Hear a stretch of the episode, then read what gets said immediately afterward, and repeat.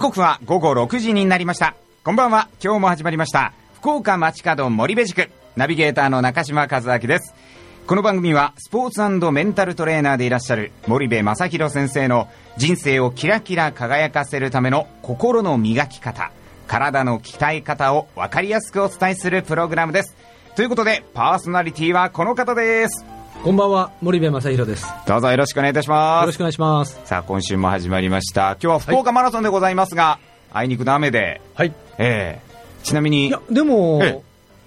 レースの時には、うん。だいぶコンディションが良かったみたいです。そうなんですね、はい、今朝一番でですね、はい、まあ、私の知人何人か出場されてるんですけれども、うんはいはい、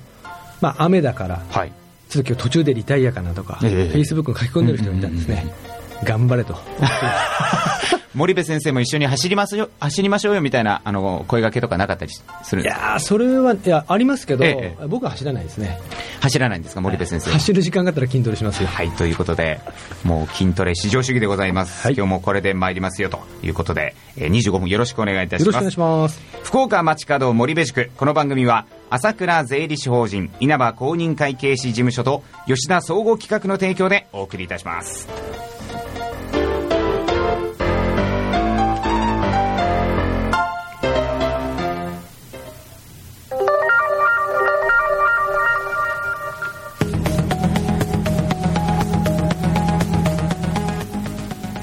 コミテンスタジオから生放送でお送りしています。福岡町角森部塾。パーソナリティはこの方です。森部正弘です。はいということで今日も森部式のメソッドをいろいろと伺っていきたいと思います、はい、え先週ですね少しお話ししたんですけれども高齢者の皆さんへ、えー、また、えー、体力があまりない方という方にですね、はい、えー、森部式はどのように役に立つかというところで伺っておりました、はい、先週は走るはあまり良くないよという話で、えー、ね、走る方はまだいいんです、はいはい、歩くのがね。歩くのが。あのかかとから歩くっていうのが良くないよって話をしたんです。なるほど。歩くという時のそのかかとから着地するのが良くないよと。そうですね、まあ、特に体力のない方とかいうのはよろしくないですね。なるほどですね、はい、まあ、あの実は私の父もそうなんですけども、ええ、膝が痛いと。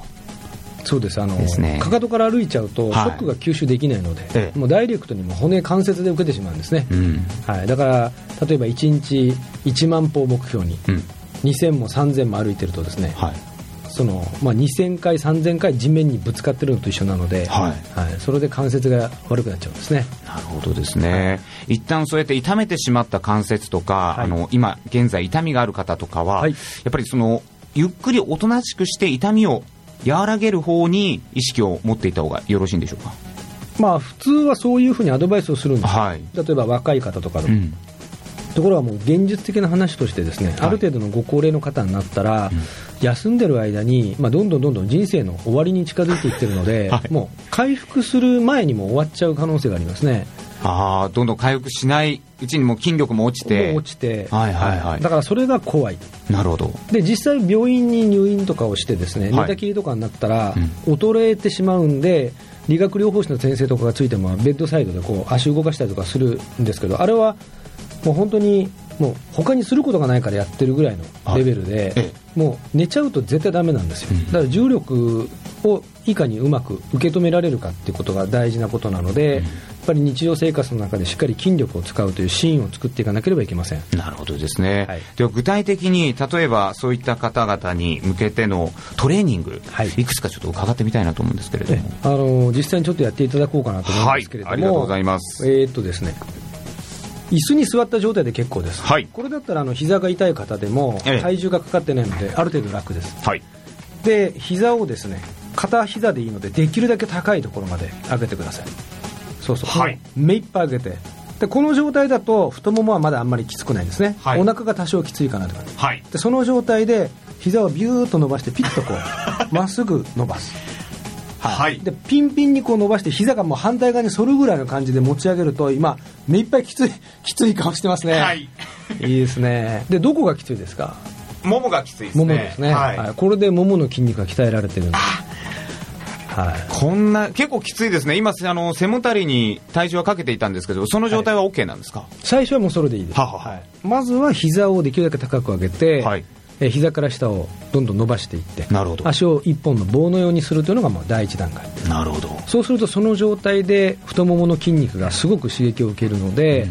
えー、特に例えばあのスポーツクラブとかに行ってバーベルを担いでやるトレーニングとかありますけど、はいはい、そんなことしなくても自分の足の重さだけで鍛えることができるんですね。なるほどですね。まず最初は椅子に座ったまま足を高く上げて、足を棒のように伸ばす。そうです。そういうことですね。これ、ちなみにどのくらいの時間続ければいいんでしょうか？最初は本当に10秒ぐらいからでもいいんですよ。もう釣りそうになったでしょ？いや釣りそうになりました、ええ、あれを徐々に伸ばしていって、はい、まあ、最高、まあ最まあ、最低ですね。最低でも40秒はピタッと止まれるように。40秒ピタッと止まる、はい、これを何セットぐらいすればよろしいですか？最初はもう1セットで十分1セット、はい、で慣れてきたらもちろん2セット3セットってやっていった方がいいんですけど、はい、やっぱり同じことばっかりやってると飽きてしまいますから、はい、トレーニングはやっぱバリエーションを作っていく方がいいですよね。なるほど、はい、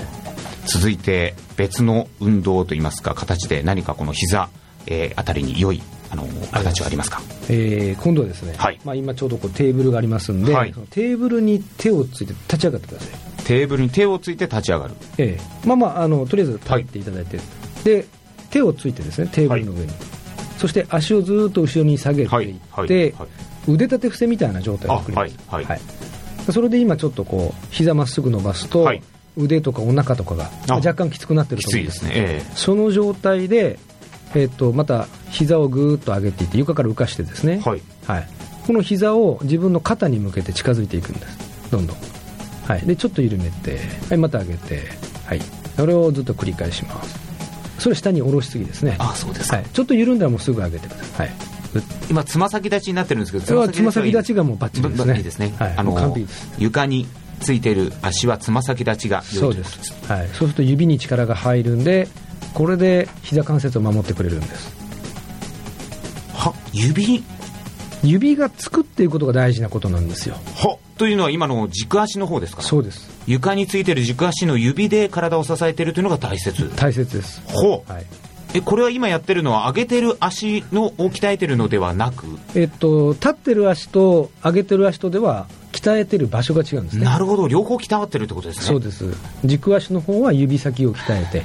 そして上げてる方の足側は股関節を動かす筋肉ですね、はい、腸腰筋という筋肉を鍛えています。はい、はい。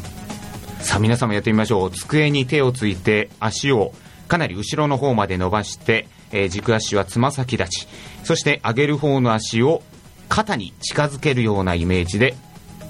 まあ、クラウチングスタートみたいな感じですかね。そうですね。陸上選手が走っていくような、まあ、そんな形になっています。これ何回ぐらいやればいいんでしょうか、はい、これもあの時間で結構ですので、はい、まあ、40秒ぐらい頑張っていただければなるほど、はい、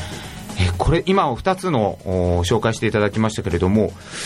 まあ、具体的に言いますと、今の最初のところはですね、ももの筋肉、はい、鍛えました。えっと、次の運動では指先の筋肉、はい、そして、まあ、この上げる時もももとですね、はい、お腹が結構プルプルきたんですけど、そうなんです。はい。お腹も使ってる、太ももを使ってる、そしてその中にある、まあ、大腰筋と腸骨筋という、まあ、俗称腸、腸腰筋という筋肉群ですね、はい、はい、これを鍛えています。はい、でこれを鍛えておくとですね、高齢者の方とかは転倒しなくなるんですよ。物に引っかかった時にぽっとこう足が上がって踏まれるようになるんです、はい、足が上がる。そうなんですよ。なるほど。今の部分、はい、そこを鍛えていたわけですね、えー、例えば今教えていただいた部位を鍛えることで膝が痛くなくなってくるんですか、はい痛くなくなります、はい、それはもうやったらその終わったらすぐそう変わります。そうなんですね、はい、もちろんそれは一時的なものなんですけれども、はい、繰り返しやっていくことによって、かなりその時間を延長することができます、はい、例えば今は私もですね、えーまあ、まだ少し若めの部類に入るので足がまあまあ結構高くまで上がったとは思うんですけど、はい。はい、上がらないよそんなに上がらないよという方の場合は上がるところまで。上がるところまででいいということですね、ただし頭の中では常にあと1ミリ、うん、あと1センチという単位でちょっとずつ上げていくっていう意識は必要です。なるほどですね、はい、現状に甘んじることなく、うん、ほんのちょっとでもいいから毎日ちょっとずつ進歩させていく、うん、これが非常に重要ですはい、ちなみに今伺ったのは、まあ、膝にですね今フォーカスして話させていただいてるんですけど、はい。まあ、膝の痛みがあるという方にあの教えて差し上げる運動のパターンというのはちなみに今2つだったんですけど、大体このコース的には何個ぐらいで、そうですね。一応そのタイプ、その程度にもよりますんで、とりあえずあの